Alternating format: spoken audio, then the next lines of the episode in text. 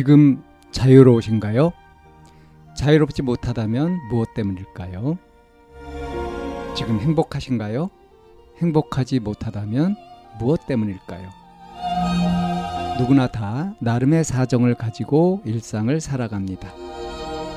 일상 속에서 자유롭고 행복한 길을 찾아가는 심리상담방송 참나원 지금 시작합니다.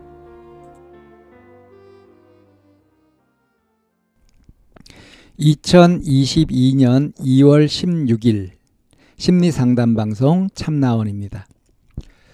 차단하는 법 제발 도와주세요. 이런 짤막한 사연인데요.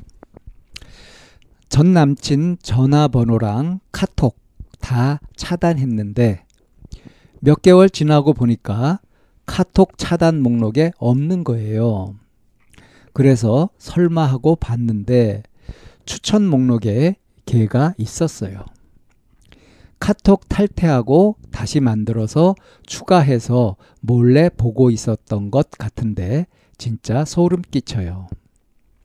또 차단하면 제가 알아차린 거 들통나니까 일단 멀티 프로필 해놨는데 그것도 지금 걔가 안 것 같아요.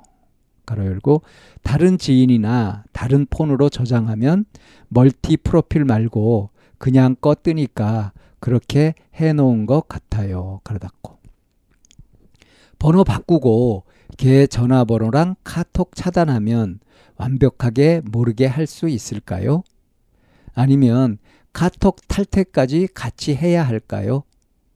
두세 달 동안 악몽 꾸고 잠도 못 자고 너무 힘들어요. 예. 어, 전 남친하고 어떻게 헤어졌길래 어, 이렇게 계속 음, 깔끔하지 못하게 이런 일들이 생길까요?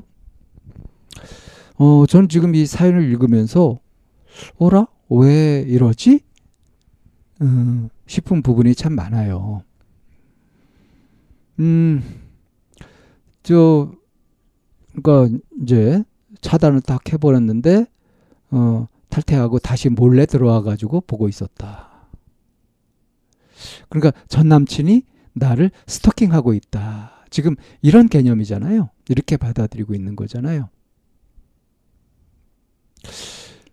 그 전 남친하고 깔끔하게 아니다 하고 서로 합의하에, 합의하에 헤어진 것이 아니라 뭐 도망치듯 숨듯 그렇게 헤어지게 된 걸까요? 그렇다면 이렇게 전 남친이 스토킹하듯이 몰래 들어와서 어? 어, 내 것을 보고 있고 이렇게 하는 것이 이제 끔찍하고 소름 끼치고 이럴 수 있겠다 싶습니다. 합리적인 의심을 하자면 그래요. 근데 지금 한번 이제 이렇게 됐는데 이걸 지금 딱 또 차단해버리면 내가 알아차린 거 들통난다. 지금 누가 잘못하고 있는 거죠? 누가 떳떳한 겁니까? 왜 잘못이 없는 쪽에서 상대 눈치를 보고 안 들키려고 하고 그래야 되는 걸까요? 이 대목이 전 도무지 이해가 안 되는 겁니다. 어, 그냥 차단 딱 해버리고, 어? 그래서 저기 뭐 그렇게 어? 들통난다. 지금 이렇게 연락처 같은 것도 몰래 들어와서 보고 이렇게 했다고 한다면 숨는 게 안 된다는 거 아니에요. 도망가는 게 안 된다는 거 아니에요. 지금 이런 경우에는 그럼 어떻게 해야 되겠어요? 아예 확실하게 어? 선을 딱 긋고 상대한테 경고하고 이렇게 해야 되는 거 아닙니까? 그게 최소한 민주 시민으로서 자기 권리를 지키는 그런 자주적인 행동 아니겠어요?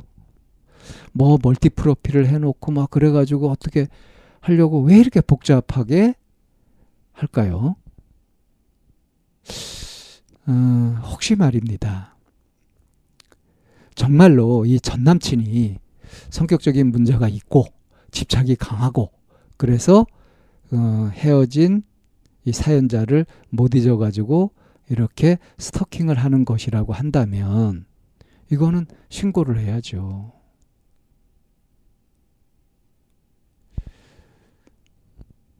어, 어떻게 하면 완벽하게 모르게 할 수 있을까요?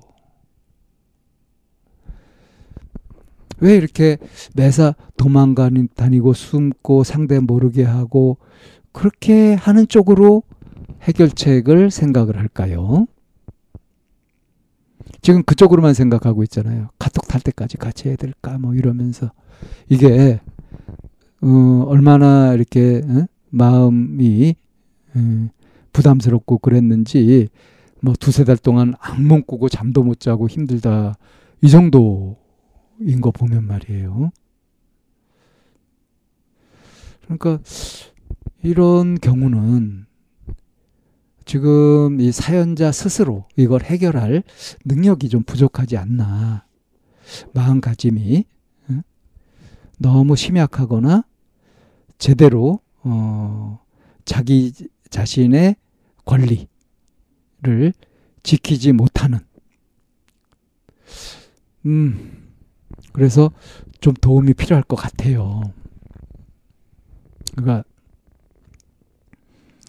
어, 계속 도망가고 숨고 상대가 모르게 하고 그렇게 해야 될 만큼 뭔가 상대한테 약점이 잡혔거나 잘못됐거나 그래가지고 어? 상대한테 떳떳할 수 없는 뭔가 그런 게 있는 걸까요?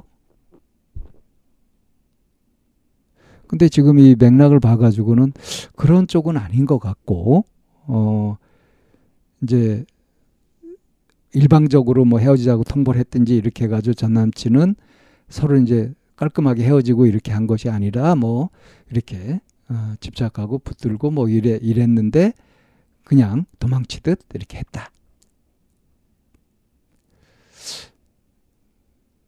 그렇고 어, 지금 이제 스토킹이다. 나한테 계속 이러고 있다. 이것이 객관적인 사실이라면 아까 말했듯이 이거는 이제 신고를 해가지고 그래서 법적으로라도 대응을 하든가 그렇게 해서 안전을 보장해야 되겠고요. 만약에 그런 게 아니라고 한다면 이 사연자가 혹시 도끼병 같은 거 있지 않을까 하는 그런 의심도 잠깐 듭니다. 도끼병이 뭔지 아시죠? 도끼로 찍는 거잖아요. 내가 찍혔다. 저 사람이 나한테 집착하고 나를 좋아해가지고 계속 나한테 뭘 하려고 그런다. 이런 식으로 그쪽은 그렇지 않은데도 혼자서 그렇게 생각하면서 이제 심하게 그런 망상에 빠지는 그런 경우들도 있거든요. 지금 이 사연자가 대응하는 걸 보면 이거는 음 뭔가 음 좀 객관적이지 못하고요. 상식적으로 봤을 때 그럴 때 아까도 잠깐 얘기했지만 잘못한 사람이 뭔가 잘못하고 흠이 있고 이런 사람이 이제 겁내고 도망치고 숨기려고 하고 그러는 거 아니겠어요? 자기가 잘못한 것이 없고 떳떳하다고 한다면 굳이 왜 도망가고 숨고 그래야 될까요? 정면 대응을 하는 거. 그걸 못할 사정이 없다고 한다면 지금 이렇게 뭐 탈퇴하고 뭐 멀티 프로필 만들고 이런 식으로 복잡하게 갈 것이 아니라 응? 너 저기 카톡 탈퇴하고 다시 이렇게 해서 몰래 보고 있었던 거 내가 봤다. 어? 이거 당장 끊어라. 안, 안 그러면은 응? 나 신고한다. 하는 식으로 경고를 한다든가. 이런 식으로 해줘야 되는 거 아닐까 싶습니다. 그러니까 이 사연이 지금 실제로 이 전 남친이 스토킹을 하는 건지 아니면 이 사연자의 도끼병인지 그걸 잘 판단을 못 하겠어요. 어, 만약에 이제 진짜 스토커라고 한다, 스토킹이라고 한다면은 이거는 강경 대응을 해야 되는 것이고 만약에 사연자의 도끼병이라고 한다면 그렇다고 한다면 이제 사연자가 상담을 하든지 해서 자기 자신을 성찰하고 자기 변화, 성장 이쪽으로 이 해법을 찾아가는 것이 올바를 것 같습니다. 지금 두세 달 동안 악몽을 꾸고 잠도 못 자고 막 이런 정도라면 응? 혼자서 이렇게 마음고생하고 이러지 말고 상담실을 찾아가서 어, 상담을 해가면서 그럼 상담을 해가면서 이제 상담 선생님이 객관적인 판단 같은 것도 해주실 거고 그래서 적절한 조언을 해주실 거고 그러면 그것에 따라서 어, 그렇게 강경 대응을 하든지 아니면 자기 자신의 어떤 사고방식을 바꿀 것이 있는지 뭐 이런 것들을 이렇게 조정해 가는 것이 그것이 현실적인 해결책이 아닐까 싶습니다. 참나원은 마인드 코칭 연구소에서 운영하는 심리 상담 방송입니다. 상담을 원하시는 분은 공이 칠육삼 삼사칠팔로 전화를 주시거나 참나원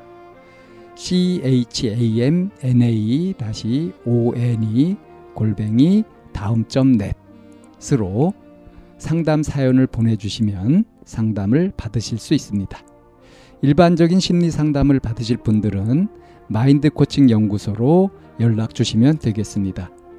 마인드 코칭 연구소에 들어오시려면 참나원 마인드 코칭 연구소라는 네이버 카페에 들어와 보시면 문의와 신청을 하실 수 있습니다.